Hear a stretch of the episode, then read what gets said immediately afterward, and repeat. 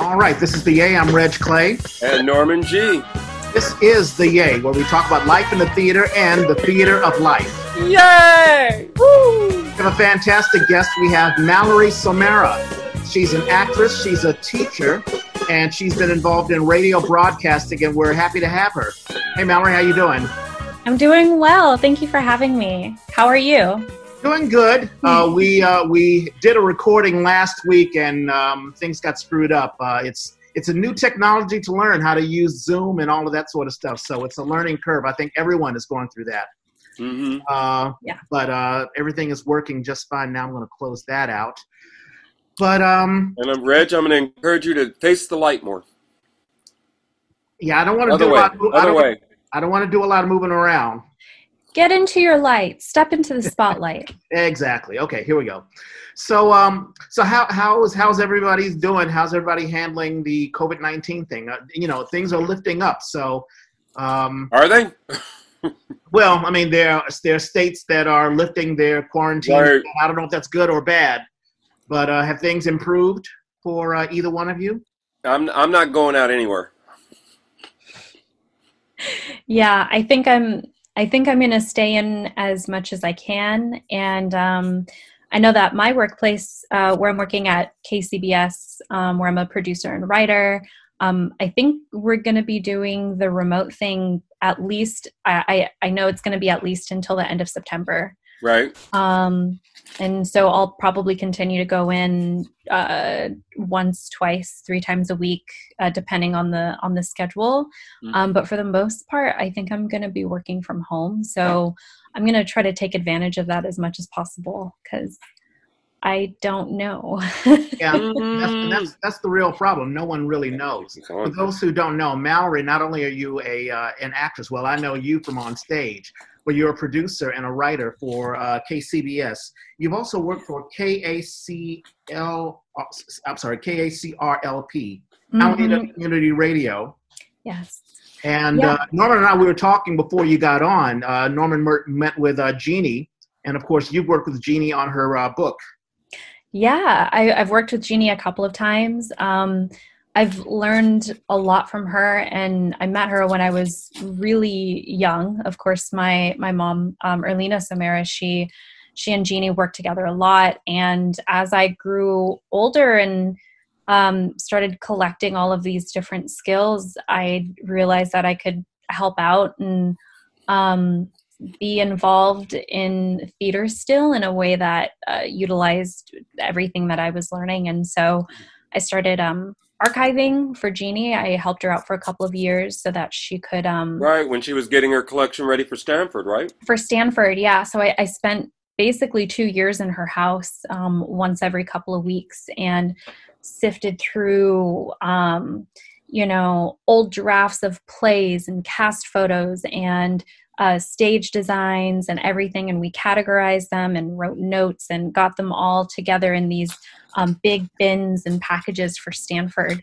Um, so that took a couple of years, and now I'm helping her out with her book, uh, Katatagan, and Yeah. it's about Bay Area, uh, Filipino American Bay Area theater. So um, that's really exciting. So I'm going to be doing some contributing writing, and I'm helping her also kind of like archive and document the process, um, and also going through some like publishing things with her as well. Hmm. No, that is fantastic. And, um, you know, having talked to Jeannie, you know, I remember she had talked about submitting her stuff to Stanford, and it's such a wonderful thing. You know, she's part of history, a part of uh, Philippine American history. And I imagine going through all of those uh, archives, you got a bit of history as well. You learned, I'm sure you learned a great deal. Yeah, yeah. Um, just you know, working with her, and then also just growing up in the theater scene in the Bay Area. Um, I've been a part of it uh, at in some you know capacity since I was since I was two. So Yeah. um, my mom was at SF State uh, going to school for journalism and then found the theater department. And I was two when she did that. And that's when she met you, Norman. Yeah. Um, and she's been Mhm. acting ever since. So Yeah. I've been running around, you know, green rooms and backstage and on stage and in the audience and um, just kind of learning everything. And it was, um, it was so cool to be uh, a part of a world where people who looked like me were on stage and producing and directing and writing. Um, and I didn't see that anywhere else except for in my immediate life. So, um, so yeah, I just I learned a lot that way, and of course, with my mom being you know involved in activism and in theater, um, I just I learned a lot. It was really fun. No, that's awesome, and we'll learn uh, more about you. We're not going to go through a lot of the stuff that we went through last week because uh, I, you know, I think we want to talk more about how theater has influenced what you're doing now with radio and broadcasting. Well, yeah, right. We can, yeah, we can touch on it. Sounds good. Yep, Norman. As I begin every uh, podcast, how was your week? And how's Mara? It and so quick. I mean, look at this. We're almost at the end of May. Can you believe this? Yeah, I know. May is almost done and you know it's just been another another week in the craziness yeah you can see behind me that i've um, been teaching um, these uh, third graders playmaking and so we're at that point in the process where there's not a lot more for me to teach at this point. It's more like you guys need to do it and i can help you. I can make adjustments and give you feedback. But you know we're, we're i'm coming to the end of the process. Um, graduation is big in our house. Um, excuse me, Dexter just got his cap and gown. Nice. Uh, the school is still figuring out what version of a virtual graduation they're going to do, and Dexter is figuring out whether or not that's something he thinks he wants to do. And, you know, it sounds weird to be in this situation, but when you look at it, it's really what we all went through. I graduation was more like, okay, yeah. I mean, I I felt like I worked hard and I was ready to graduate. I'm sure from my parents' perspective, it was more like you just spend all your time running around with your friends. You're barely getting anything done. You're dropping classes. I'm like, yeah, I. I don't think I'm going to do the work, and I don't want it to affect my GPA, so I'm just dropping the class. Yeah, I don't need it to graduate. I'm you know, that senioritis turns into this moment. And this is really just a chance for us, the family, and everybody else to kind of go, you did it. Yay, we're so happy. Yeah. And for the school to go, see ya. Bye. Yeah. yeah. You're also teaching also, uh, Mallory, aren't you? Yeah. And so we're, we're coming to the end of the school year.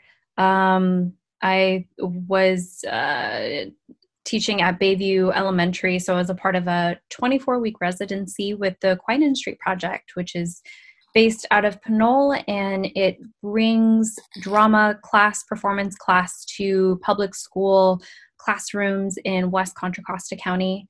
Um, I started with them last year when I first moved back to the Bay and uh, taught with seventh and eighth graders at DeJean Middle School in Richmond. And um, for the past 24 weeks, I've been working with uh, elementary school uh, students at Bayview in, in San Pablo. Um, and lots so for the first, classes. Yeah, lots of classes, five classes a day with wow.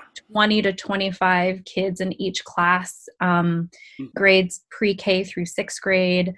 Um, you know, all kids who are brilliant and are still learning how to channel their energy um, into things. How, I mean, uh, for both of you, how's the challenge of teaching remotely? Because obviously, you know, for the last two months, I imagine you've had to do it all via Zoom or, you know, via remotely. You guys there? Yeah. So I, I know that um, some classes uh, are being taught over Zoom, um, over live video, but uh, I think that with uh, some of my students per, uh, perhaps have limited access to mm-hmm. that technology. And so, what I've been doing is I've been videotaping and editing. Um, so, I'll add like words and I'll uh, describe the different activities, and then I'll even do the activities with myself. Like, I'll act in the scenes by myself and then put on glasses and then cut away and, you know, do stuff yeah. like that. Yeah. it's it's a little dorky, but it's uh, you do what you got to do. Yeah. Norman, how's it been for you teaching via you know Zoom?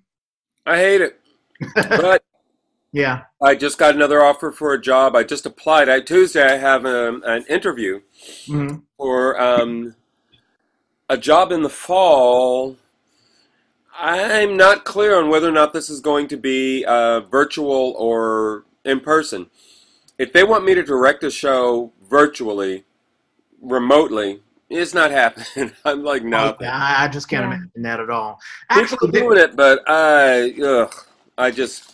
you know, How I've can you been get any nuance? How can you get anything? Yeah, I've been in productions where, let's say, the director is in LA or somewhere, and someone just shoots, you know, a video of what's happening, and uh, it's hit and miss. Right. I think you missed so much. So no, I'm not. I'm not enjoying it. Um, I guess I'm getting more done than I than it, than it feels like to me. Uh, the feedback I'm getting is that we're getting good work done.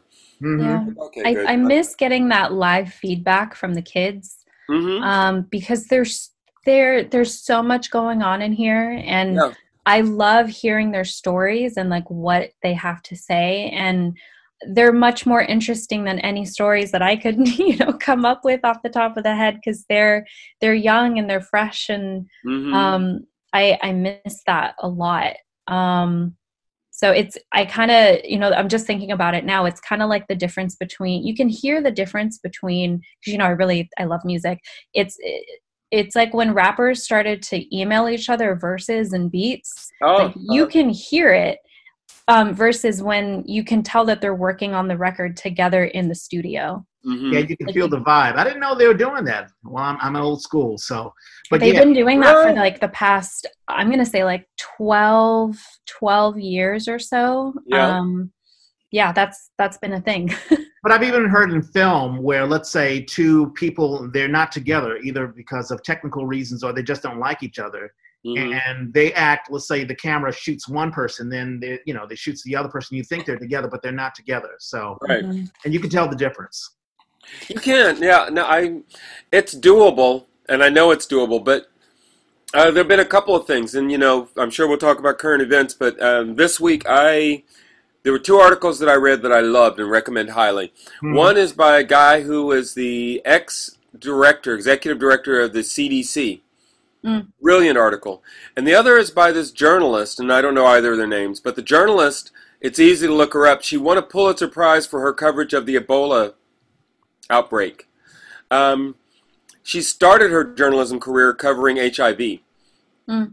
And she has gotten labeled the Cassandra of Mm. pandemics Yeah. because she says, "Wow, this is going on." She does a really good job of of researching it and communicating what's happening, and she's that voice that just doesn't really get heard or doesn't get paid attention to. And then afterwards, people point and go, "Wow, she knew what she was talking about." Mhm. And she said really clearly, we're talking three to four years before there's any kind of stability. And what's going to happen between now and then is exactly what's happening right now.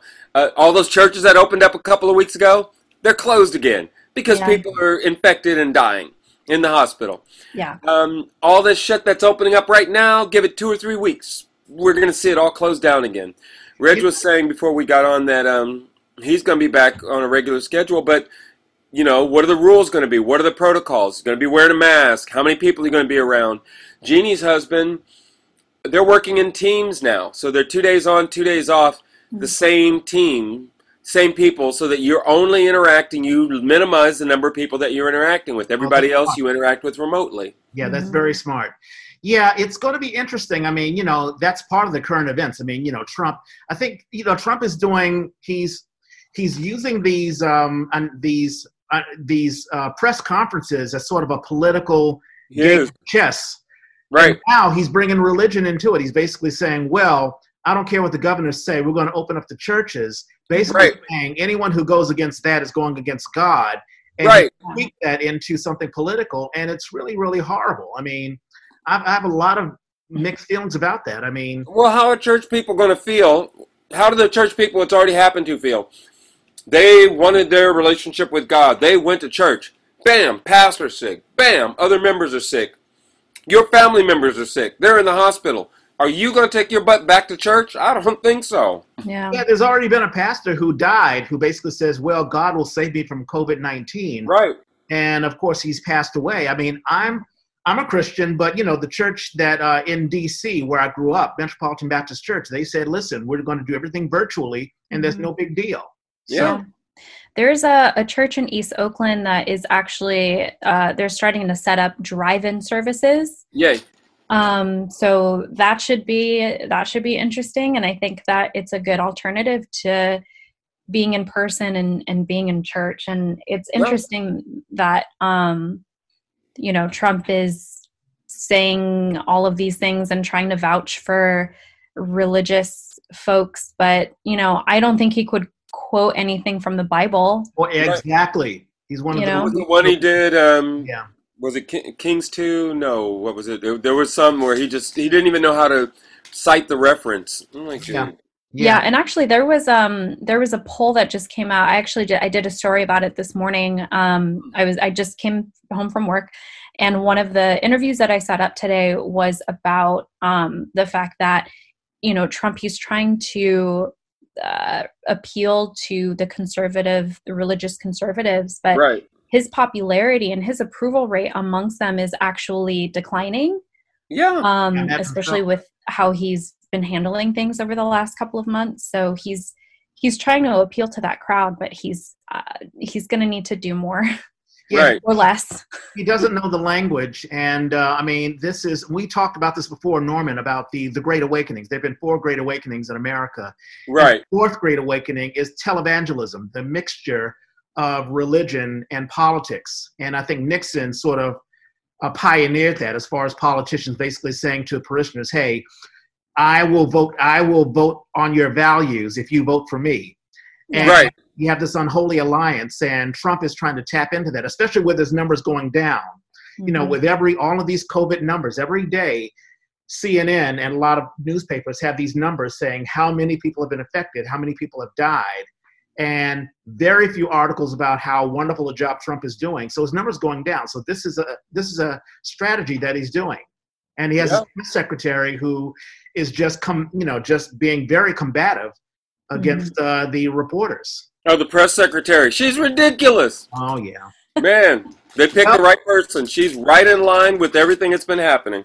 the far right lover i mean you know we you know we think it's ridiculous but the far right lover Mhm. Now, here's a question. Um, now we're getting into current events. So Biden, I've got to talk about Biden. And Mhm. did you hear this this quote that he? I guess he had interviewed What? Charlamagne the He's God. really, really black. Yeah. Did you hear about Yeah. this, Mallory?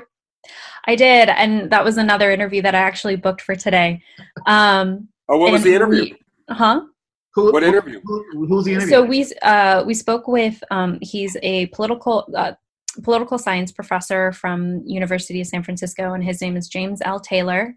Mm. Um, very passionate gentleman, and um, you know, basically he was like, "This is much ado about nothing. Like this is, yeah, it was." Um, and this is me quoting him and saying what he said. Um, he was like, you know, yes, this was offensive, but I feel like it it kind of pales in comparison to what's happening right now. Right. And um, you know, he basically said, uh, Biden largely has the black vote, and that him he actually thought that this was a good kind of PR move. Um, hmm and thought that it was ridiculous because I, I don't know if you've heard, but the Trump campaign, his team has now created like shirts and hats that say hashtag you ain't black. Right. Um, oh, interesting. yeah. So now they're trying to like, like twist it around. I think they spent like a million bucks on this campaign.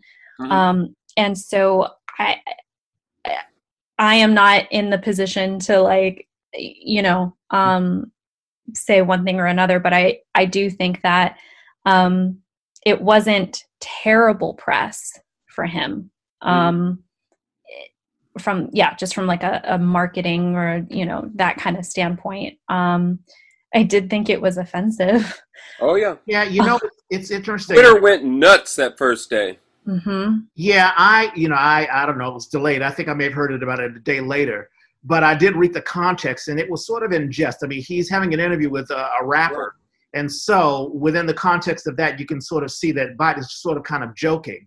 Right. Any any, any uh, ammunition you give to the other side is Mhm. dangerous, and also there's a millennial generation, this new generation of black folks who are not you know, they, they may not be into rap, hip hop, or whatever. There's sort of, Right. you know, a nerdy um, uh, group of uh, millennials Yeah. who are very, very sensitive Yeah. about all sorts of things. And, Mhm. Well, I- we'll I- see.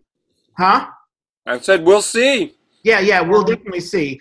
I, I don't think, I mean, it's Biden has to be very careful about what he says, but I think if you're going to make a mistake, do it now rather than later. And it pales comparison to Trump. I think Uh, that he he you know he does what um I think many people uh do and you know he did end up apologizing saying perhaps I was uh, too cavalier Right. and he was um and but it's not an unfamiliar I think performative thing that he did Yep. which is to like slip into this role Yeah, um and and was Yeah, like hey we're cool well, right But he's gonna like, talk black. yeah, yeah, like we're good um right. Exactly. but you can't get too you can just can't get too comfortable Yeah, we'll we'll have to have a conversation about you know um, maybe on my other podcast you know whether you can be too woke, too woke white. Oh, is the other podcast back up? I'm, I'm ready. I'm gonna talk to Will uh, to see how he does, but you know we'll see. I want to show him how we're doing the yay Yeah. video wise, and you know we'll Uh-huh. see how that goes. Uh, another uh, thing, uh, and this is not so much about politics. Did you, Johnson and Johnson they are recalling baby powder? Did you hear about this? I did not No. hear about that. because apparently it has asbestos. And so they recalled it, I think, Tuesday of this week.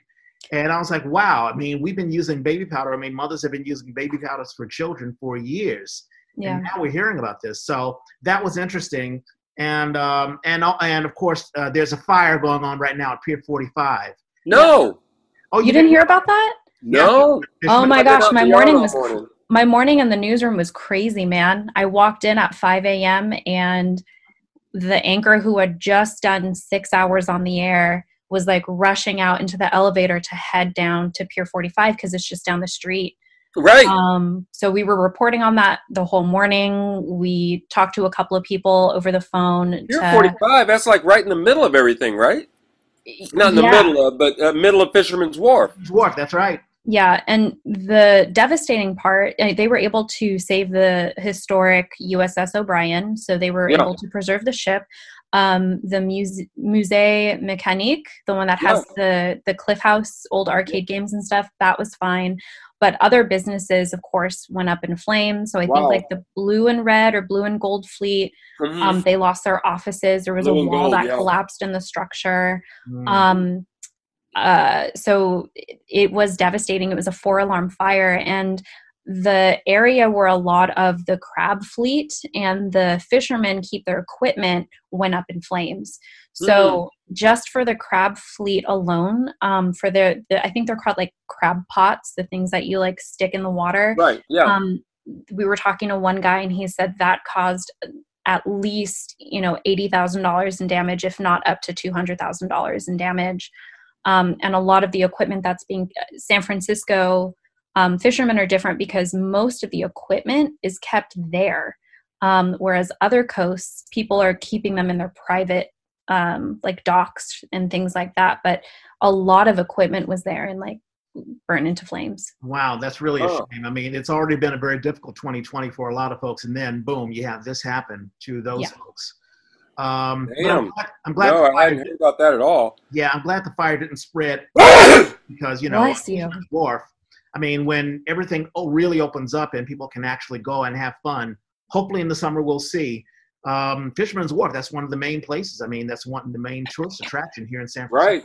yeah and i'm just i'm grateful i mean one person did get injured um so um a, a firefighter was injured but uh Oh. no one else was hurt and i think timing wise it um was better than other times because there weren't that many Well- people there That's that's a very good point. Yeah, and it happened early in the morning anyway. I mean, uh, it's I mean I imagine it's still going on now, but yeah, you're absolutely right. Um, if it had been crowded, it would have been much worse.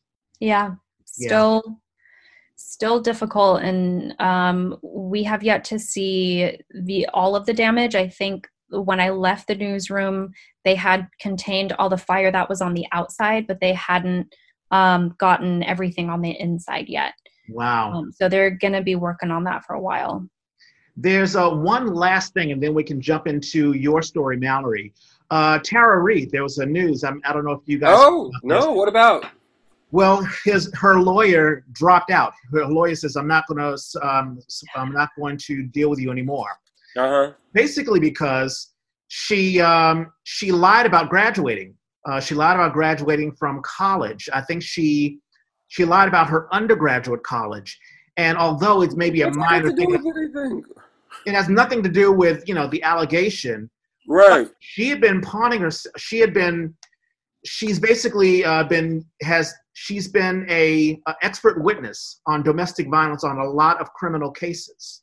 Oh. All of those criminal cases will have to be re-adjudicated because she was an expert witness. Right. So it puts all of those cases in question. Wow. When that happened. I mean, that just happened this week. I don't know if you heard about this, Mallory, but uh, no, I actually hadn't heard. Of, I haven't. No. Yeah. So that's that will be an interesting thing. Of course, that has nothing to do. I mean, it maybe she did, maybe she didn't. I already feel that you know Biden's been around for a long time. He's been a senator right. for years and years and years. Right. But the only woman who's ever said that he sexually assaulted, he sexually assaulted her. I'm not talking about the touchy feely, which is right. bad but that's usually I expect Biden, and Biden has admitted that.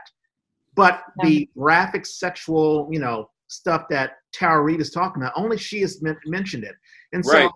I'm a bit biased. I, you know, I'm I. I don't quite believe her, but this makes things even worse for her. So, one question for you, Mallory: I mean, How do you feel about that? But also, how do you feel about 2020 in the election? I mean, are you optimistic? Are you pessimistic? What do you think um, as far as the presidential election is concerned? How do you feel? Um, you know, I I I side with women um, who uh, you know allege sexual assault because um, and I think that the memory is like a very um, it's a very funny thing um, and I also think that um, things that were okay then um, aren't considered okay now. Mm-hmm. Um, I think that people have a very different idea of what consent is now. I think right. that there's much more like education and open conversation about what that means. Um, I also know that traumatic experiences and PTSD and depression can cause um, memory loss. And, you know, none of us were there um, and you're right that I don't think this helps her case at all. Um, I wish that things went better for her.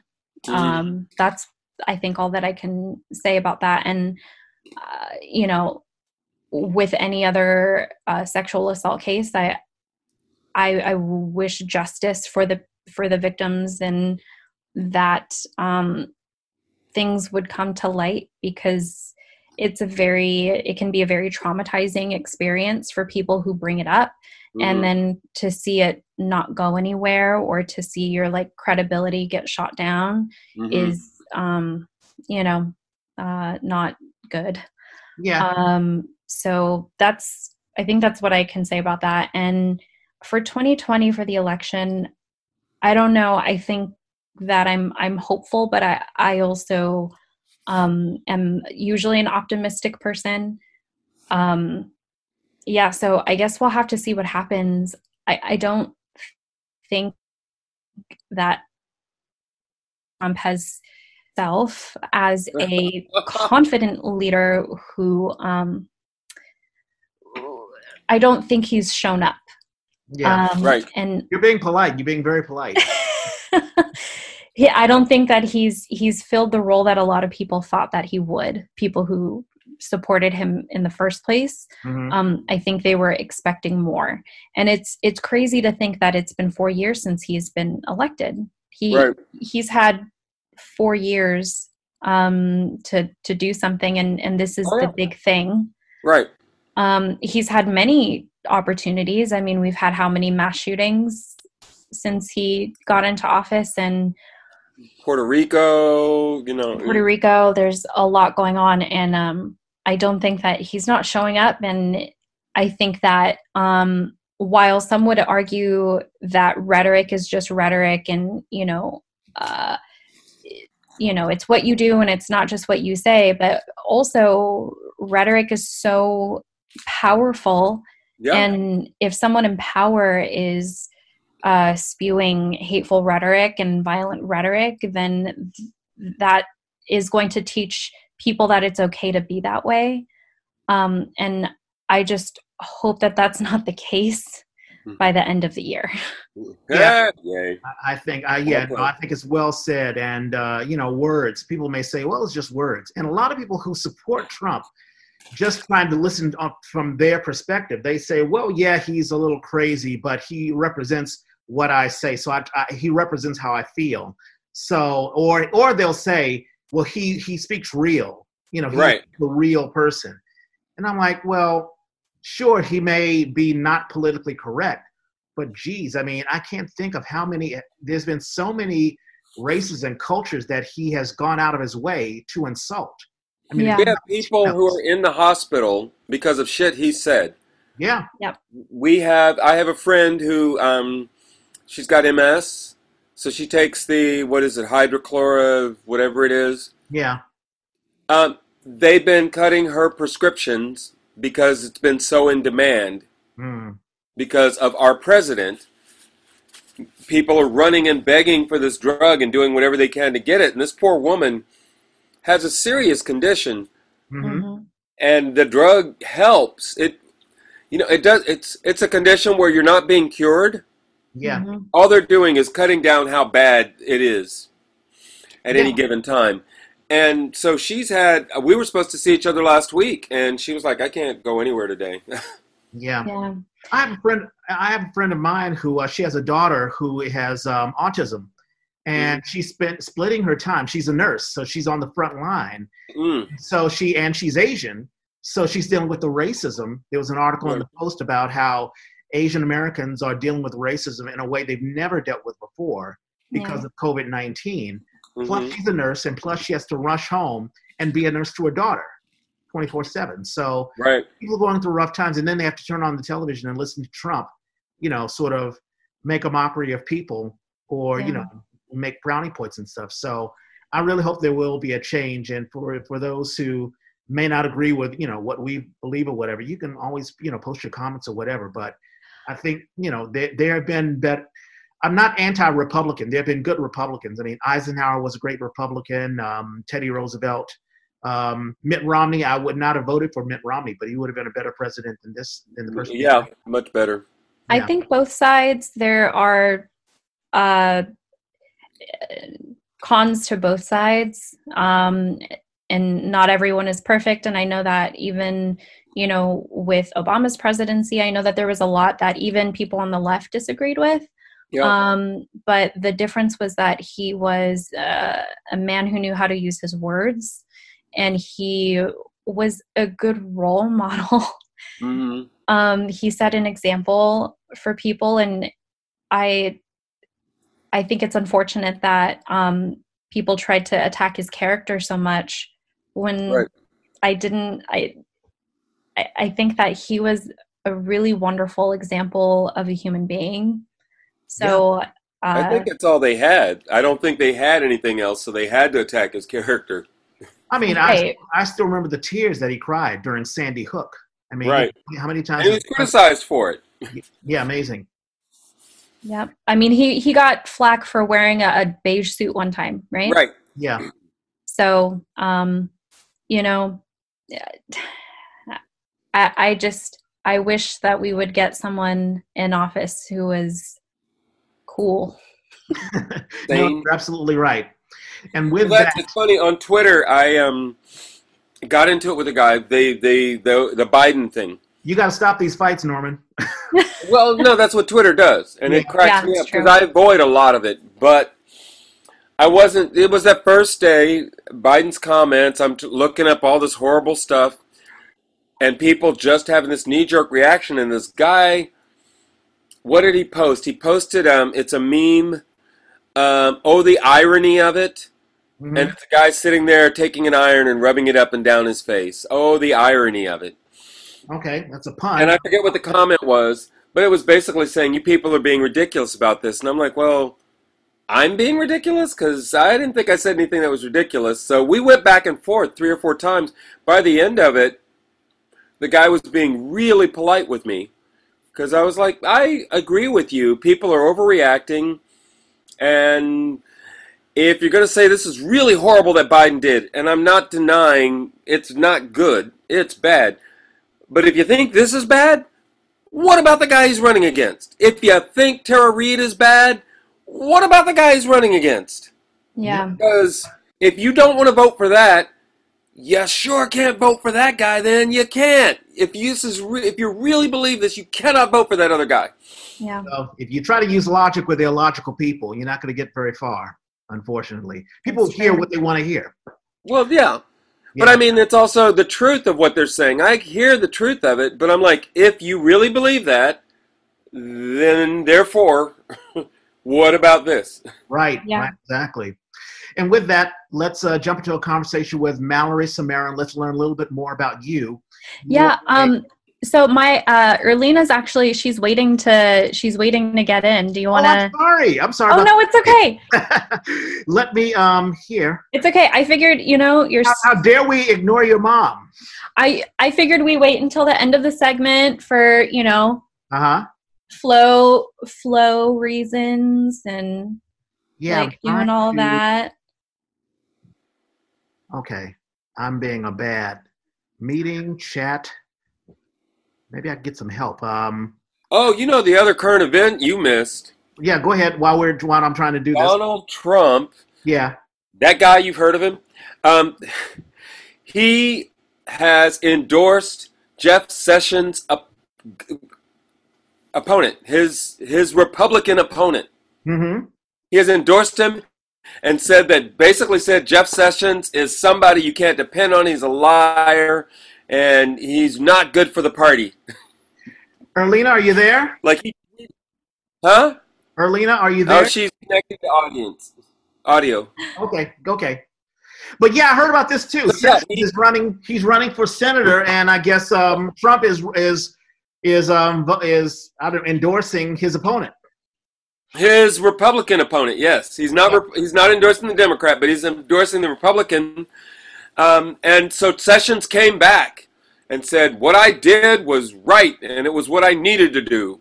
hmm Well, see, this Oh is my what happens when you you know you you lay in bed with someone who you can't trust. I mean, Trump. You know, you got if it has been Omarosa, if it hasn't been um, you know so many Rex Tillerson, there've been Right. so many individuals who's worked for Trump and have had their hand bitten by Trump. This Right. what happens.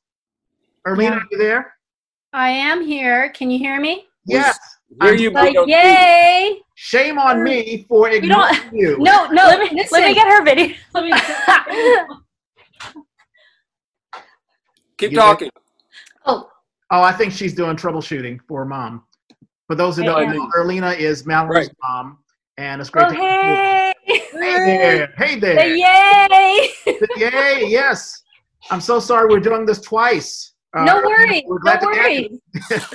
no worries. This has been fun. We should do it more often. Yeah, exactly. We're just bashing Trump as usual.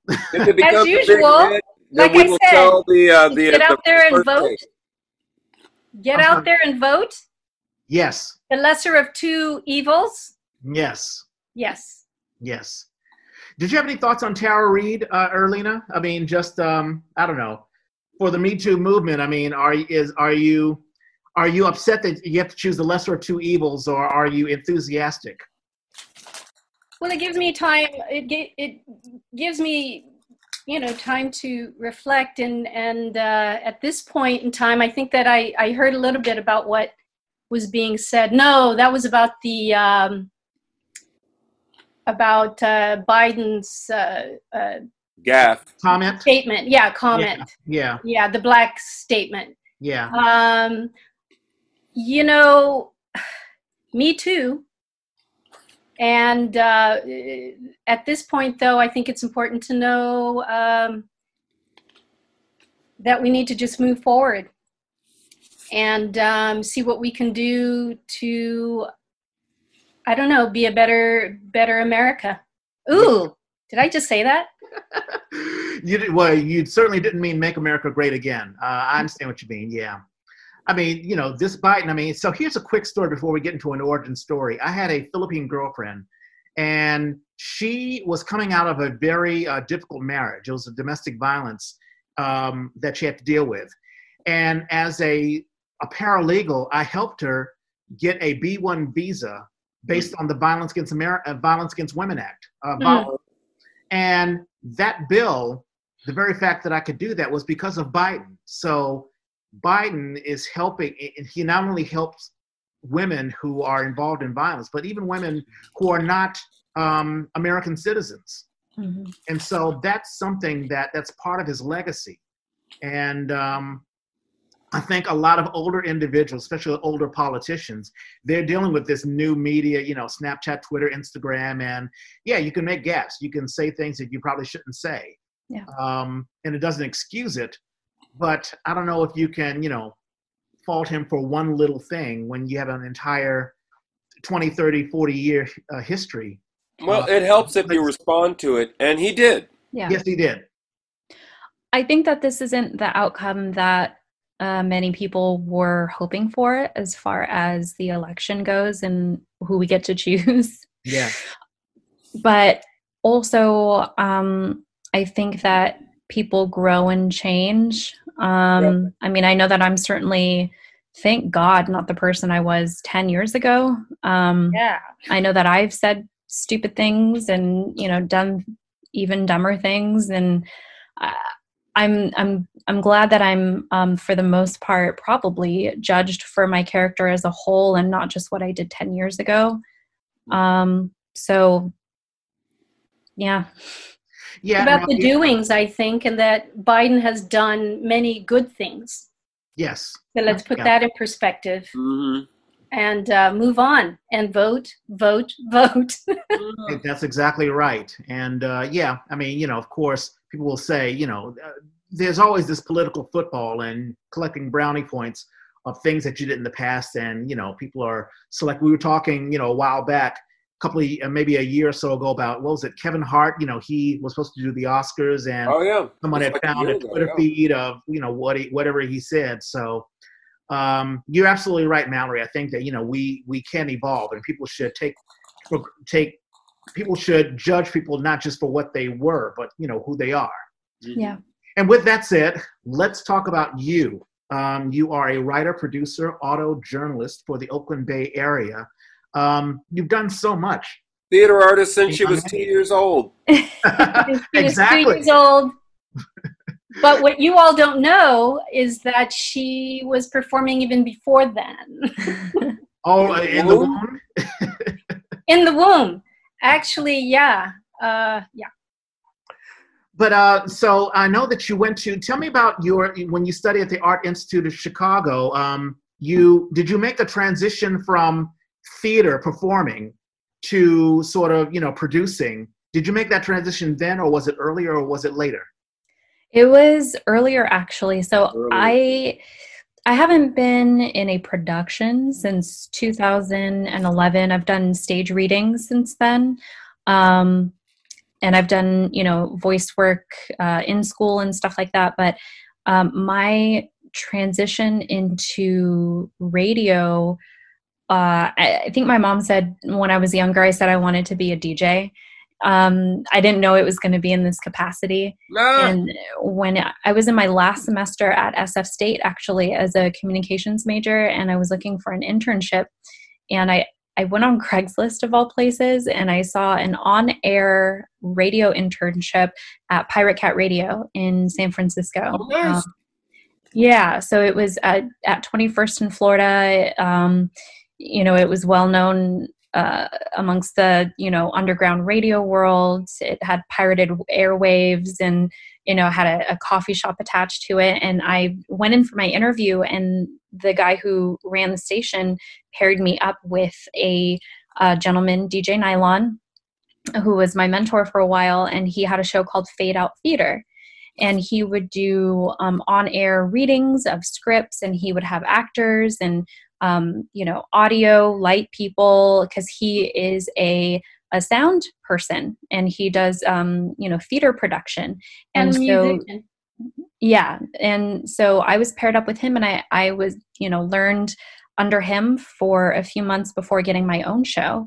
And i didn't know at the time what i wanted to do.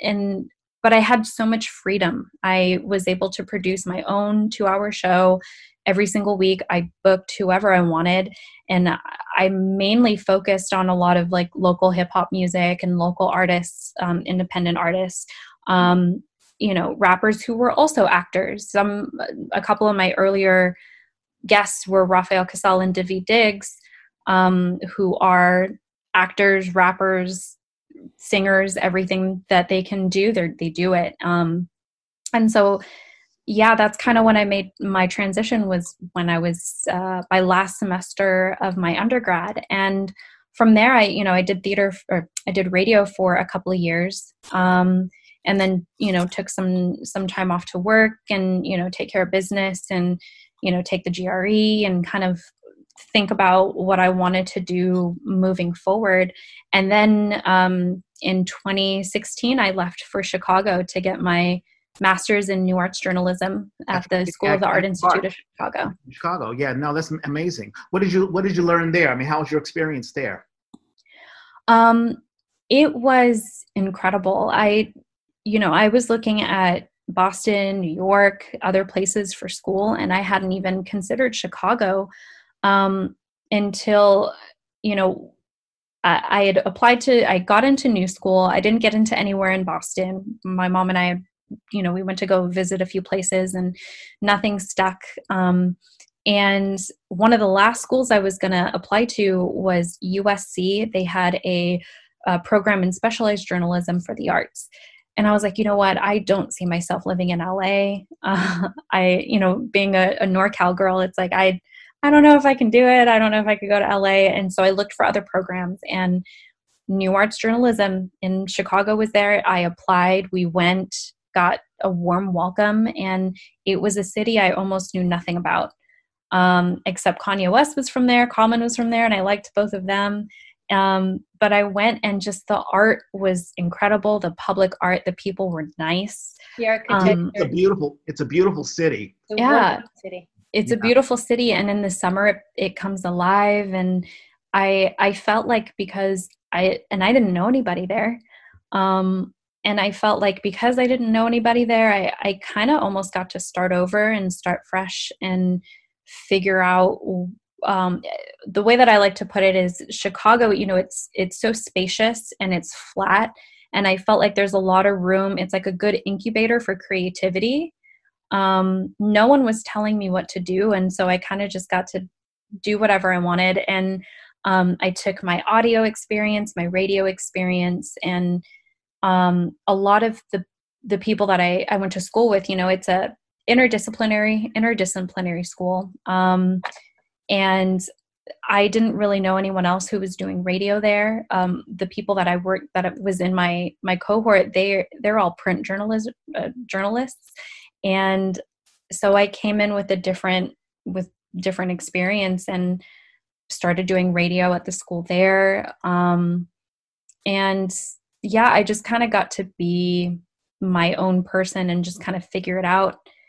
Um, but yeah, it was it was really cool to be in a city. And one of the reasons why I wanted to go to New York was because I was like, oh well, birthplace of you know hip hop, and I love the city. It's it's alive and it's uh, it's so much of. I still love New York. Um, but what was really cool about moving to Chicago when I did was that Chance the Rapper had dropped his coloring book album that same year, and it set off this um, this uh, you know wheel that was just spinning and spinning there, where young artists, young rappers, um, young independent artists in Chicago were like getting the spotlight shown on them. And it was really cool to be there for that because there's so many venues for creativity and for young people to express themselves. And it's not one of those like big shot cities. And so um, one person that I, I, became a fan of there was jamila woods. She's a, a poet and um, a singer. And what was so cool was that i would see her on the screen and I would see her music videos, but then I would also see her at an open mic and she would be there with a beanie on and no makeup and she would sit in the back and she knew everybody and that's how it was the whole time i was there. Um, was i would run into people who were like famous in chicago for what they were doing but they were just they were just there walking around and there was no air about them. Um, and they were just so accessible and it was nice No, it's cool. It's, it's an amazing energy. When you when you were talking, it reminds me sort of how I've heard Bay Area theater was, you know, at a particular time, like in the '80s or what have you. You know, I'm yeah. sure you know a lot about that. Or when I went to school in New York during the time that run uh, that uh, Public Enemy was just getting big in the '80s, and Yusuf Hawkins had just been killed, and there was a march from Bensonhurst to Bed Stuyvesant carrying a makeshift coffin of, of Yusuf Hawkins being that was sort of a, a, iconic thing. And Spike Lee even wrote about it, do the right thing. Right. In 89. So I sort of get the energy that you're talking about, Mallory. Um, one question that I had, do you think that theater sort of helped you when I think about theater and radio? I mean, they're still about stories and yeah. crafting a story from beginning, middle, and end so that an audience can appreciate it. Um, do you think that theater sort of gave you an advantage you know the, the, the history that you had that maybe some other kids didn't have when you were at the art institute in chicago? Yeah i uh, i'm where i'm at because i was involved in theater. Um, you know uh, you take away what you can see and you still have theater. You still have drama. So you know you still have to have some sort of structure. You know one of the things that i teach the kids is the structure of a story. You still have beginning middle and end. So you have to have these you know these posts that you still kind of like you know that you still have to kind of stick to. Um you know you have to have expression in your voice and use words that are colorful and have texture. Um that's right voice acting. I didn't think about that. Yeah so um yeah and i also didn't know a lot of theater theater kids when i was um, at saic um, maybe in the performance department but definitely not in the journalism department um, which was only there was only four of us um, in in my class. But uh, yeah I, I think that just knowing what an audience looks for um, knowing what excites people um, and provokes thought and discussion um, taking all of that into my journalism. And i, I think just um, you know i've also you know i worked in customer service for years like up until last year. And i theater customer service it's like it's very performative. And um, so i took all of that with me. And it's like okay well first you have to know how to work with people right? So that's one of the things you teach theater um, students is ensemble work is working as a team. If you have a scene partner you can't just ignore them. Um, and it's the same thing as you know working in a on a group project or um, you know working with your editor or you know what have you working in a newsroom with other people. You have to work with others to make something work. Um, and having just the different components of you know like the radio station I'm, at now you know we have an editor we have reporters we have the news director and it's all about working as a team. Um, and so i think i took a lot of that teamwork and ensemble work that i learned growing up in theater and training at berkeley rep and and all of that um, and just trying to think outside of the box as much as i could. Um, i think that helped me out a lot that's really cool. Norman, I want to bring you in. Have you um have, have you done voice work before? Just on I've done some, yeah. how I how mean, difficult, how how difficult or easy is it? I don't know. That's a hard question because you know there are things that people like. Whenever we get into conversations about training, there's training, and then there's just um, what the heck? I'm sorry, my my computer is glitching. Um, there's people's just instincts and their natural abilities. So if you have a natural ability at something and then somebody funnels you in the right direction so you can take advantage of that, you know, that's great. On the other hand, if you decide that you don't really know anything about it but you want to, then you you know, you can learn, you can develop it. I I like I like voice work better than I like film. Is that right? Well, because film is more what the editor is going to do, and what the uh, director and the DP, you know, director of photography, agree that they want to shoot. And if you are very savvy and you've got any voice in that, then maybe you can make some choices about it. But otherwise, you're just sort of performing, and it's what they capture and what they decide to do with it, how they edit it. Like uh, there's this short piece that I just posted on Facebook um, that I did with Ron Santiano. Yeah. Um, and you were just awarded a. Um, I think that you were nominated. I didn't get awarded, but I got nominated. Uh, Yeah. It got it won some awards, but I was nominated at one point as best supporting actor, which cracked me up. It's a short action piece. I'm not part of the action, so I thought, oh, okay, I'm just sort of, you know, I'm just there. And but if I'm on camera, if I'm on step, you know, when I'm on, I'm on. So there are a lot of shots of me reacting. there are a lot of shots where I'm not saying anything. Hmm. And they decided to put that in, and I knew that was happening after a while because the director and the director photographer would stop and they would talk, and they'd say, "Okay, we're going to do that again. Um, Norman, make sure you don't go anywhere." I'm like, "Yeah, I thought they were doing a fight scene. Yeah, yeah, yeah. But we want to make sure you you just stay right where you are. And the next thing I know, the guy's up in my face with the camera, Yeah. you know, catching my reactions. Well, that wasn't anything I planned. It wasn't anything that I, in any way, like consciously said, "Oh, this is what I'm going to do for the camera." I was just acting, and they captured it and they put it in with a lot of, like I see now, where he's really edited this thing. So the fights, um, he's added in some beautiful sound effects and made the fights look really cool. And then all these little reaction shots of me. So with voice work, it really is a lot more about what you do that makes the moment. It's sound. If it's a sound medium, sound is what you have control over. Mhm. But as an actor, film, I don't have control over. If they decide to shoot it from some other angle, I don't get it. In fact, I did a commercial once, and I was actually supposed to get a lot more money. But they decided at the last minute that they were not going to shoot. The ending that they had originally was that I turned around and smiled and winked, and then walked away. Oh. They decided because of budget stuff that they weren't going to do that, and instead they put it was for Mountain Dew, and they put the "Do the Do" on the back of my jacket. Oh. So I walked by, and then they took a shot of the back of my jacket, and that was the end of the commercial. and for those who don't know, you get more money if you actually speak. I think. It, uh, and if you see your face, Right. and so I was like, oh, okay. yeah. So yeah, no, I'm not. Whack. Film is film, and You it's were all still in a acting. Mountain Dew but- commercial. Hmm? It I think fun. I remember that actually. That was your back acting, Norman. I remember that. That was like back in VHS days, right? I think I might have like taped it on VHS. I think I do have it on VHS. Yes. Yeah.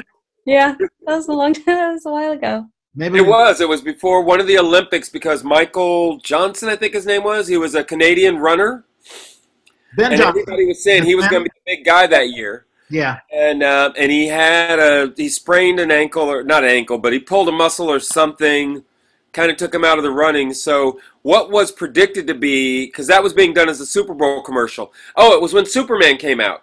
The Mm. Superman movie where he spins around the earth and makes everything go backwards, make time go backwards. That's in the seventies. No, no, not seventies. Okay. Eighties. I, I was not making movies in the seventies. I promise you. Well, that movie was in the, it, it- it's okay. I, I dig what you're saying. I, I think it, yeah, the Olympics would have been what 88 Olympics. Yeah, it would have been like eighty-eight Olympics. Okay. No, I wouldn't have been doing it then. It was later.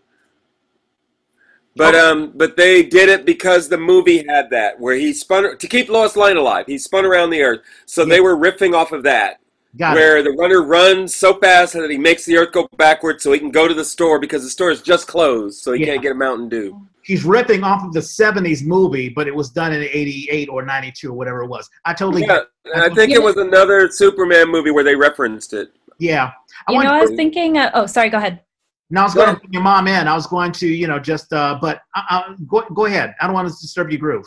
No, I, you know, I was thinking, um, so I just, I had a thought. I was, you know, you had asked about, you know, theater and how that helps out and everything. And um, I think one thing that I learned about, especially when you um, think about like the beginning of a play, right? You set the scene, and you know you set a time and a place, and you set the characters. And um, what I would do when I was doing radio in, in Chicago was I, or even when I was doing it here in San Francisco, is you know I would like take a theme and kind of roll with that. There were some days I didn't even plan the playlist that I would I would play. Um, but I remember election uh, election day um, 2016 and it was the night before the election and they had started to open polls in chicago. And i was doing my show and i um, I was doing my show, and I also knew that Chance the Rapper was doing a live stream from downtown Chicago where he was taking all of these young people who were old enough to vote, and he told them, like, I'm going to be here at a certain time, and we're going to lead a march to the polling place, and we're going to go and we're going to vote. And I was doing my show at the same time, and I was, you know, following the stream and then also doing my show. And um, I just remembered setting the scene and i was like okay well chance he's walking down this street now and like describing what the crowd looked like um, and then doing the show based on that and um, it's kind of like theater right? You take a uh, some of the best theater takes a night or one party um, like you know Earlena like my mom states it's like the slice of life right? So you take one aspect of something and then you kind of flush it out you know um, and you unpack it from there. Um, so you set the scene and you unpack like a small moment. Um, and i think that's what i learned kind of how to do and how to like adapt my what i've learned in theater for for radio and for broadcasting and producing. No that's an excellent point because I just finished watching the documentary Michael Jordan, uh, you know, ah. part documentary. The Last Dance. Yeah, The Last Dance. And it, it's just, you know, you think you know the story, but then there are all sorts of these elements that are unpacked that only a producer or a director can see. Oh, you know, these are some of the nuances or these are some of the stories that we may not have heard. Like, uh, you know, just Chance the Rapper and, you know, walking these people and the, uh, the, you know, the euphoria that they must have felt. They're like, oh, hey, we're going to make history. Hillary Clinton is going to be president. And then all of a sudden something else happens. Right. But uh, no, that's very interesting. I wanted to bring your mom in. Um, how did you? I mean, you've seen your daughter, you know, from two, you know, from when she was on stage at two years old up to now. Has any has it shocked you? Has anything surprised you with what Mallory's done? No, not at all. Um, from a very early age, she was able. I mean, she, of course, she came from me, so uh, you know no matter what it was that we did together uh, playtime read time reading time um, you know serious times that kind of she was so one of the things that she did so well was listened she took in everything that was being said.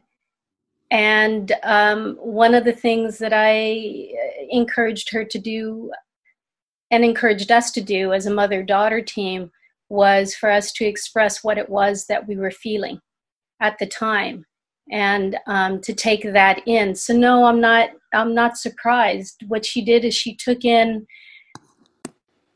all the information all the relationships everything. uh, experiences and she just you know did what she could um, oh, I don't know. Uh, w- Mallory had mentioned earlier that she wanted to be a DJ. She she remembered wanting to be a DJ. Uh, the thing that she said when she was about correct me if if I'm wrong, Mal. I think you were maybe two-ish, if not about two-ish. I asked her what she wanted to be when she grew up, and she said, "I want to be a clown mommy." Why is that? And she said, so I can make people laugh. Wow. Um, so am I surprised? No. I think that she was uh, born into the theater, uh, if you will. Uh, Norman was there. We did To Be Young, Gifted, and Black at San Francisco State. I'm glad and, you mentioned that one. I've, I've, I've got an interview on uh, Tuesday for a, a gig, and that, that might be a good play to mention. Why is that, Norman? Well, because it um, because of the title, it it there's a focus on young people that might be appropriate. Yeah, Plus, a bunch of mini scenes, so it makes it easy to break it up. With How long? How long ago was that? Ah, Oh, something oh. like that. let's see. Uh, Mallory was not two, so 30 years ago. Uh, she been was not 89? three. I think it was. You Must think have been it was 1990. Was it 1990? No, it was before ninety, wasn't it? It, it had to be 89, right? I was born um, November 87. The cool Yeah, thing, I think it might have been eighty nine. The cool thing about To Be Young, Gifted, and Black. I mean, I started in theater doing um, stage readings, but prior to that, at San Francisco State, we did do um, To Be Young, Gifted, and Black. Was that you know there were just different slices of life that Lorraine Hansberry put in this wonderful play. hmm Um, not only that, but there was movement. There was um, the transitions of, of present time, political times, uh, youthful times, and there was song as well. And one of the things, you know, we were talking about voice. You know, um, one of the my earliest memories of doing uh, theater was being able to take everyone's voice and putting it all together and making this wonderful um, masterpiece. Um, and so I, I guess it was just to kind of piggyback off of what um, Norman said about uh, uh, the vocal abilities in theater. I, I would, I'm, I'm with you, Norman, on that. I love uh, working with people's voices in theater and how they're able to create this environment and tell a story hmm um, blah blah blah.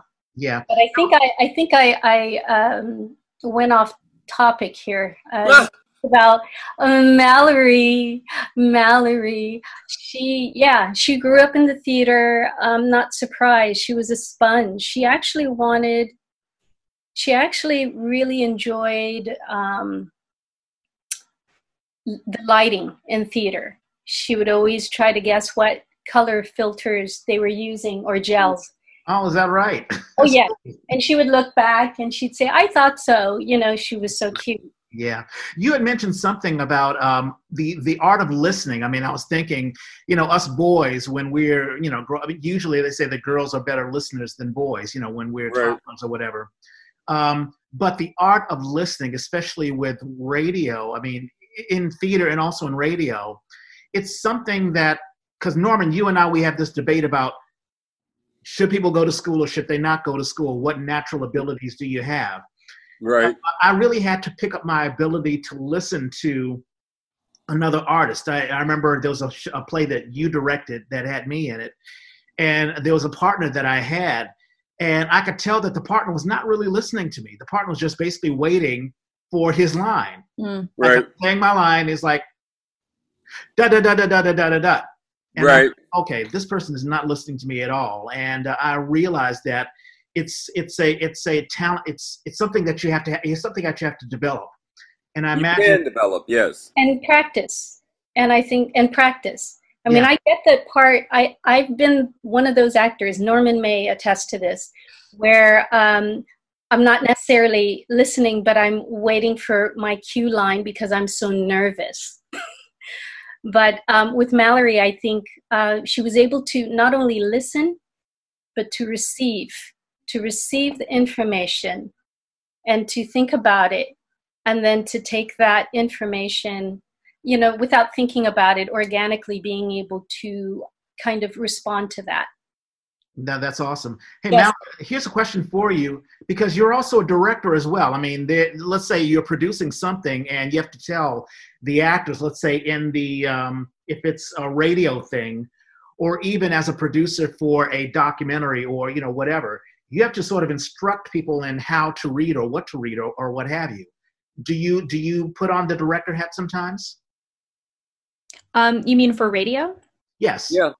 Yeah, I guess so. I think the radio producer's job is kind of producer slash director. Um, so my, you know, my role as a as a producer is to book the um, experts and the guests for the interviews, um, but you're also um, writing the prompts, the lead ins for those interviews. Um, and you're also writing the questions. And so that's kind of your uh, opportunity to direct the conversation in a way to um, hit a topic at a certain angle. Um, you know, you can have, you know, you could uh, book a phone interview about let's just say about kids live, learning at home during the coronavirus right um, you can do like five different interviews on that um, just today we had um, we had someone come on to talk about how kids are experiencing a lot of depression and anxiety and they're having trouble sleeping oh, um, yeah. while they're learning at home mm. and so that's one angle so i think a you know kind of a, a director's role is to go at something to to direct um, the narrative at a certain angle.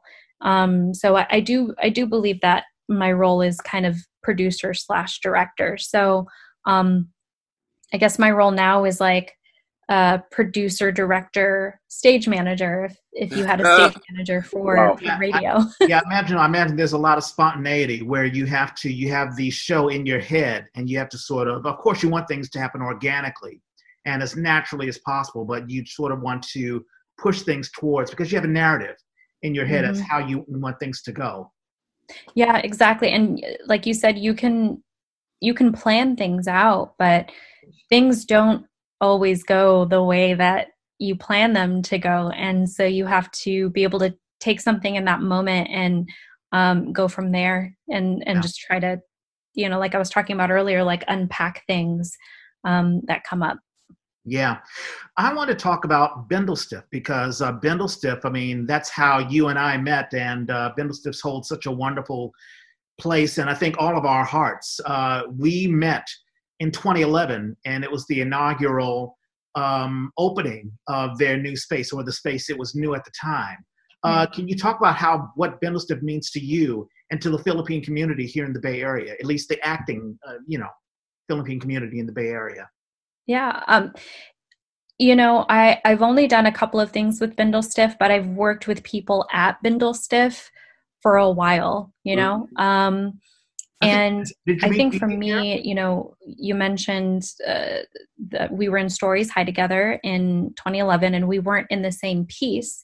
Um, so I guess for anyone watching who isn't familiar with it, Stories High is um, a compilation of different pieces um, written through workshops. I think they're they're the, the plays are written through workshops, right? Is yeah, that's correct. Yeah, um, and so it's a yeah, so it's a compilation of of short pieces put together in one show. Um, and there is a movement to them. There's you know they are ordered in a certain way, put in order in a certain way to go with the flow. Um, but yeah, you and I met there, and I think that experience itself is the epitome of what it is to be um, Filipino American. It's uh, collaborative, and uh, you know, Filipinos have hella family members. We got hella cousins and sisters, and you know, aunts and uncles, and you all get together for you know for Christmas or Thanksgiving and you sing together and you do things together. And then you party in the green room um, and then you go back on stage and then you get to be dramatic um, and and so i felt like stories high is definitely uh, the epitome of, of what it means to be you know culturally filipino and filipino american. And the space itself is just i think it's the only um, it's the only theater space in america that's dedicated to filipino american art. That's correct. Yep. So it's it's important and it's the setting of it as well you know being what right across the street from where the i hotel used to be. Uh, um, uh-huh. right across the street from the um, what's the the center called? Ba- bayan um, oh shucks. Bayanihan? Yes bingo. Um so you know it being in manila town and um, just it being this you know this final black box theater being the product of so many years of of work and I've heard so many stories from people who were involved with Bindlestiff back in the day mm-hmm. um, when it was at that location before it was like established as their own space. And everything that they had to go through to get that space and to act in that space. Um, even just walking there on a regular night and just the adventures that you you know have to get oh, there. Oh, yeah, Fifth Street. Very yeah. colorful. Right. right. yeah. So you know, I think the space is just it's a symbol for the work.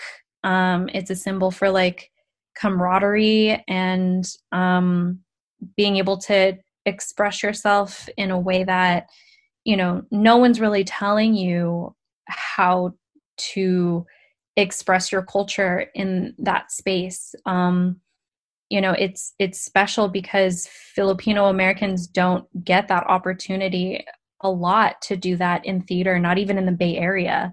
Um, and you know certainly not in film and in television. It's so recent that these voices are finally being heard.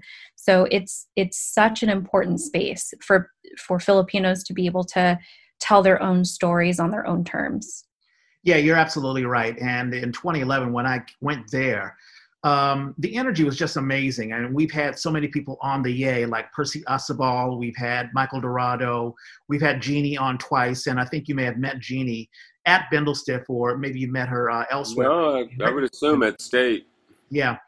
Um, but we've everyone has talked so much. Conrad Panganiban, um, he's talked about um, just what Bindlestiff meant to them and how um, you're absolutely right. It's a cultural. It's it's the place where you can sort of you know you you feel at home, and the energy. I mean, there were so many actors and directors and people just jumping in and moving sets and whatever. It was a wonderful energy when it opened up in 2011, and I'm glad the city of San Francisco has recognized Bindlestiff as being a culturally significant place. Mm-hmm. Um, Guerrilla theater funding. Um, you know, it has the funding to to to um, to do uh, what they do for the Philippine community, for really for all of the community in, in San Francisco. I wanted to shout out to uh, my homie from Vallejo, uh, Alan Manalo. Yay. Yeah. He, he was the main reason why Bindlestiff, I believe, um, is is is what it is now. Um, his hard work, he and his wife both um, have done so much to bring the Filipino American stories to um, to stage. Yeah, no, yeah. Mm-hmm. yeah, no, Alan, okay, it's just fantastic. Alan. Yeah, yeah, and we got we got to get him on. I, I haven't spoken to him in a long time. That would be cool. Yeah. yeah. We are. I think we're about an hour and a half. But did you? Uh, I'm going to give you the last word, Mallory. What, where's your future? Where do you want to? What do you want to do in the future? You may be you may be very happy doing what you're doing right now, but uh, where do you see yourself five, ten years from now? Um, you know, I I am happy. Um, I but I'm always just trying to think of other things that I want to do also. Um, so there's some projects that I have to not have to that I would I desperately need to and want to finish. Mm. Um, my thesis project is something I'm really passionate about, and it's a, a podcast, and um, and it follows um, what uh, what happens when hip hop artists relocate and how it changes their process and um, their art and that was it was my thesis project. And so it's something that that's like next on my list besides just doing the work that i'm doing. Um, that is something that i i need to finish.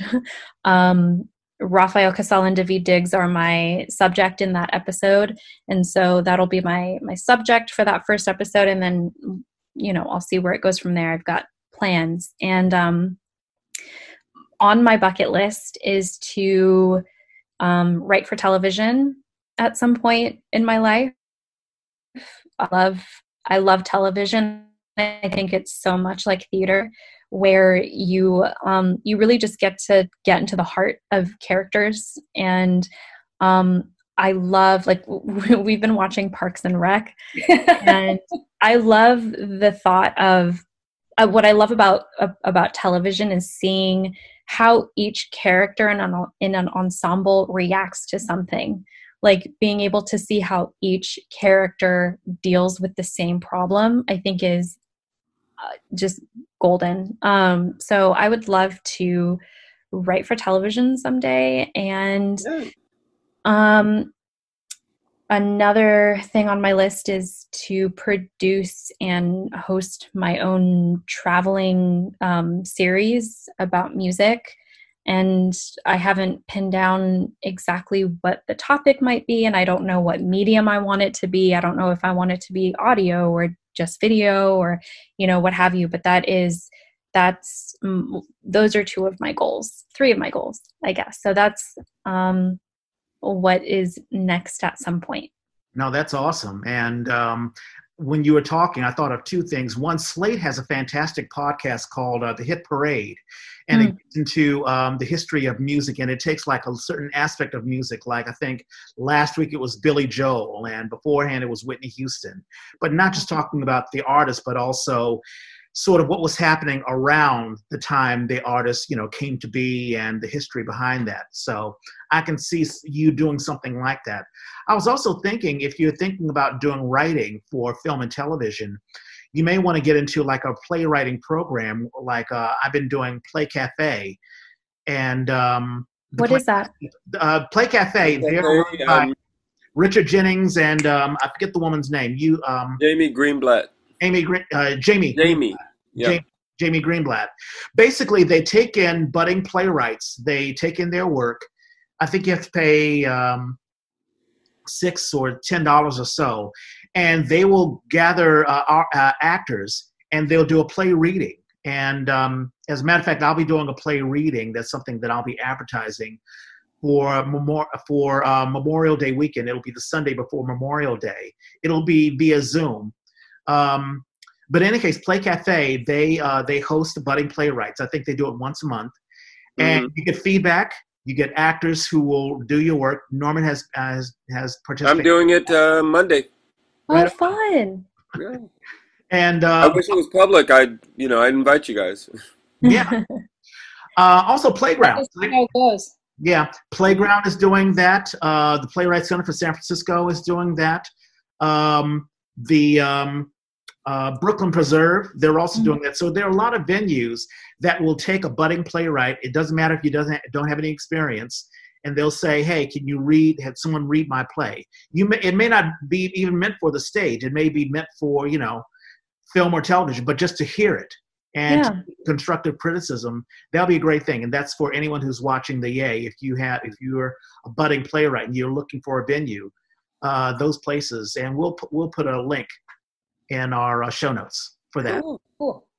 Awesome. Thank you so much. Yeah. Um, Norman, did you want to, any shout outs? Did we? Yeah, I, I, have a birthday list this time. I was ready. Ah, okay. Um, where is it? There it is. Uh, so, and it's, um, so because we haven't done it in a while, I actually picked up a couple of birthdays from before. Jeffrey Lo, mm-hmm. who is a pretty substantial Bay Area director I have not actually personally. I think I've seen him. I don't know that we formally met. Um, but anyway, um, his birthday was yesterday, and Roy Conboy, a Bay Area playwright, his birthday was yesterday. Um, Manu Mukasa is a director, uh, teacher. He's actually a professor um, now. But uh, back in the day, he was. I worked with him before I started Oakland Public Theater, and then uh, he came in and did a couple of shows with us, which was pretty cool. Uh, on a personal level, my stepfather's birthday is tomorrow, so I've got to remember to call him and say What's happy birthday, name? Paul. Mm, Paul. Hey, Paul.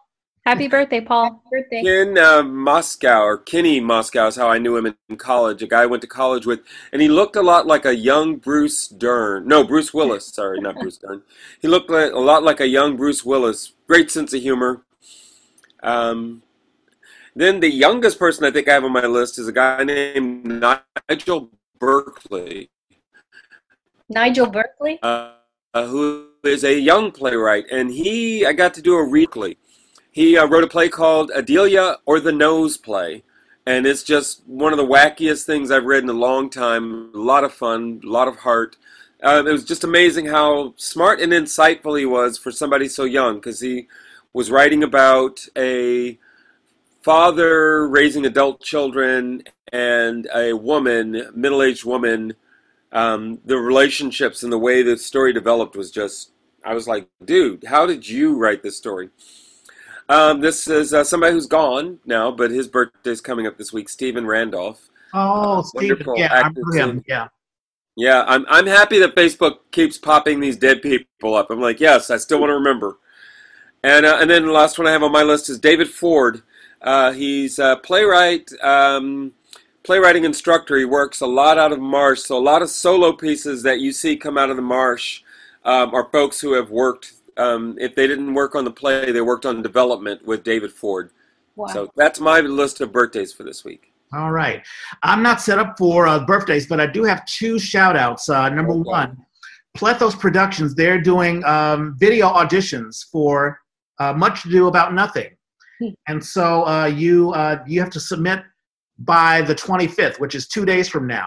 Right. So, um, and I will have a link, um, but it's plethos, P L E T H O S dot org slash auditions. So, you know they pay? huh? Do they pay? Well, yes. Now, what they pay, you have to talk to those folks. But, um, Okay. but in any case, no, I've done, um, I, you know, Plethos is near to dear to my heart because they produced my play Four Men in Paris. Which And is they know- fantastic. Yeah, which was fantastic. Thank you. And we were going to do Tiny Beautiful Things, which would be a fantastic. It's a book. It's written by um, Cheryl Strayed, and it's a fantastic. Um, Hmm. it's a play based on writings by a woman named Sugar. Is she's basically like a, an advice columnist, Right. and Sugar, and there are three columnists, and it's basically a slice of slice of life, and it talks about you know a lot of uh, serious serious issues. So I wish we had done that, but you know that's what we were going to do.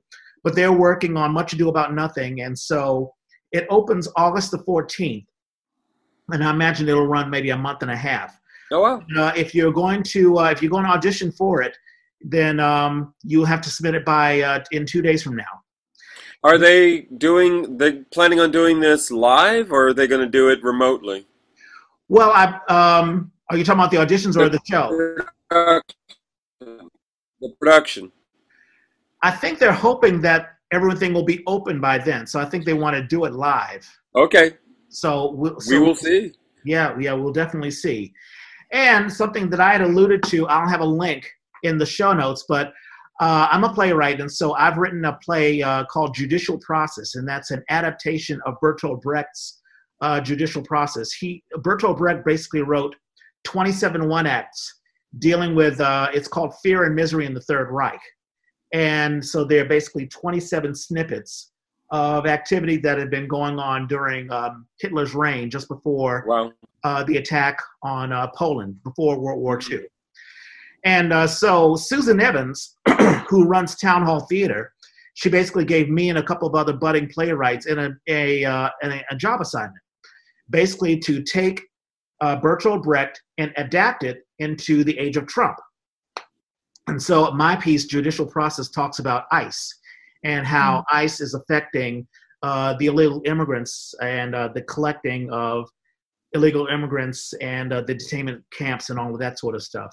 Very And cool. so- yeah. So, and so uh, Judith Offer, who um, she runs a playwriting or play reading um, camp or whatever it is um, from the Brooklyn Preserve, and so Series.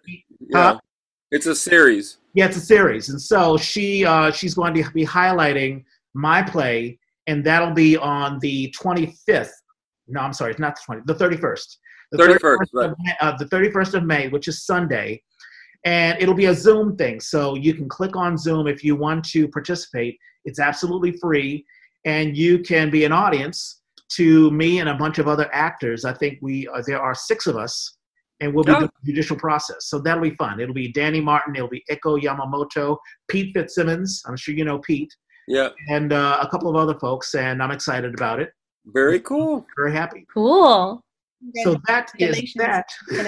Yeah, congrats. Yeah, I'll send you guys links. Um, Can I've I got give a couple- quick shout out? Uh, yeah, go ahead, Mallory.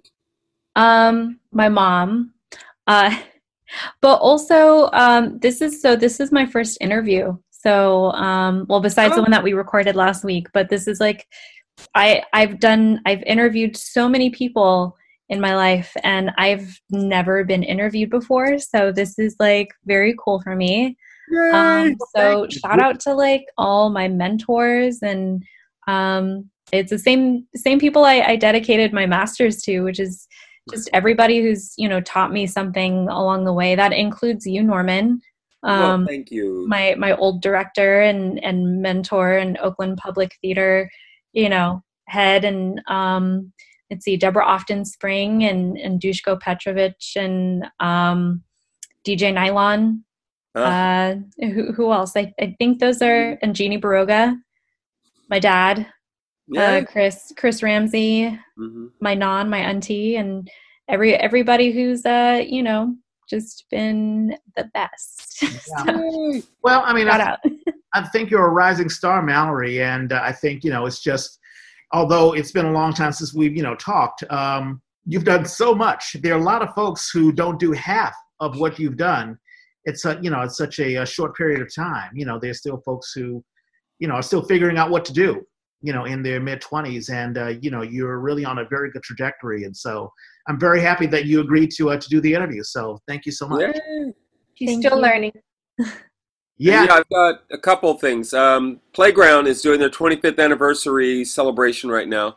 Um, I'm not sure exactly how they categorize all this, but I'm going to put it under the umbrella of Best of Playground, um, which Playground, if you don't know, is an organization that does short pieces by playwrights. Uh, they bring together directors and actors, and they do typically six shorts um, in an evening, uh, the third Monday of the month at Berkeley Rep for the normal theater season. And, and then at the end of the season, they do a best of. So they pick each night, uh, the audience picks their favorite. And then out of those, they pick a few. And that's, um, I'm lucky that a couple of the pieces that I got to direct uh, made it into the finals. So I'm directing a piece. Um, and that's coming up. That won't actually be until June, so I'll say more as that's coming up. But you can see uh, more information at playground-sf.org um, to get their whole thing, because they also take a lot of these short pieces get developed into full-length plays, and there are readings of those plays, and then some of them get developed into full productions. And so last year I got to direct one of the full productions. Uh, the year before, I was in that play as just a reading, so I was really thrilled about it. Um, and so, I, and I've been been working with Playground for a while now. I enjoy working with them. So that the festival is going on now, and I think right now they're highlighting those. There are two pieces, two full lengths that are being done in rep at the Potrero stage in San Francisco. So that was one, and then the other one I don't have a link for, but I'm acting in a new adap- a new translation, not adaptation, but an actual translation of uh, Chekhov's Three Sisters. Oh, right on. I'll Wow. be doing that, and I'll be doing it. I think it's three o'clock next Sunday, so I think we're kind of head to head next week, Rich. yeah, well, mine my thing is on fi- at five, and yours is Oh. at three. right? Uh, is yours a Zoom thing? I mean, can I? Can It'll be a talk- Zoom thing, yes. Right on. And I don't have a link for it yet, but as soon as I get a link, I will. I will let you know. Right. Hey, fantastic. It, and that, you know that's fantastic. That amidst this COVID nineteen thing, artists are still creating. You know, we're Oh, like, yeah, we're got not to. let this thing stop us. So that's You go crazy if you don't. Right. Exactly. Mallory, Earlena, did you guys enjoy yourselves? Yeah, yeah. This is always fun to watch uh, Mallory grow and see my old buddy Norman. Yay. Yay! No, it's great seeing you again, Earlena, and I hope you know we got to get you back on stage again because you know you're a fantastic. Uh, Oh, that's gonna happen. Yeah. She's one of my favorite actresses. I've been doing a lot of writing actually, so that's going to be interesting. Yeah. Oh, well, we should highlight that. I mean, is it book writing, playwriting? What type of writing? uh, memoirish, I think. Um, but you know, some of my some of the writings that I've been doing. Let's see, it was actually prompted by joining. Uh, is that East East Bay Writers? Is uh, it's it's I don't know if it's East Bay Writers, but it's uh, through the Berkeley Rep campus. Okay. Oh, Go in. What's it called, Norman? Um, I don't know. You mean uh, with Gary Graves? Gary Graves? No, no. It's just it was just an opening for people who who would like to write and have a quiet space to do so. Oh, I don't know. Yeah, and uh, it's over at the uh, Berkeley Rep campus. Off Nice. Of Newman. And so I would just sit there in the big overstuffed chair and just start writing. Um, a lot of it started off uh, very deep, kind of ooh, these these deep feelings that I had. Um, wh- how I would start would I would I would take a person from my family and just start stream of consciousness, just start writing.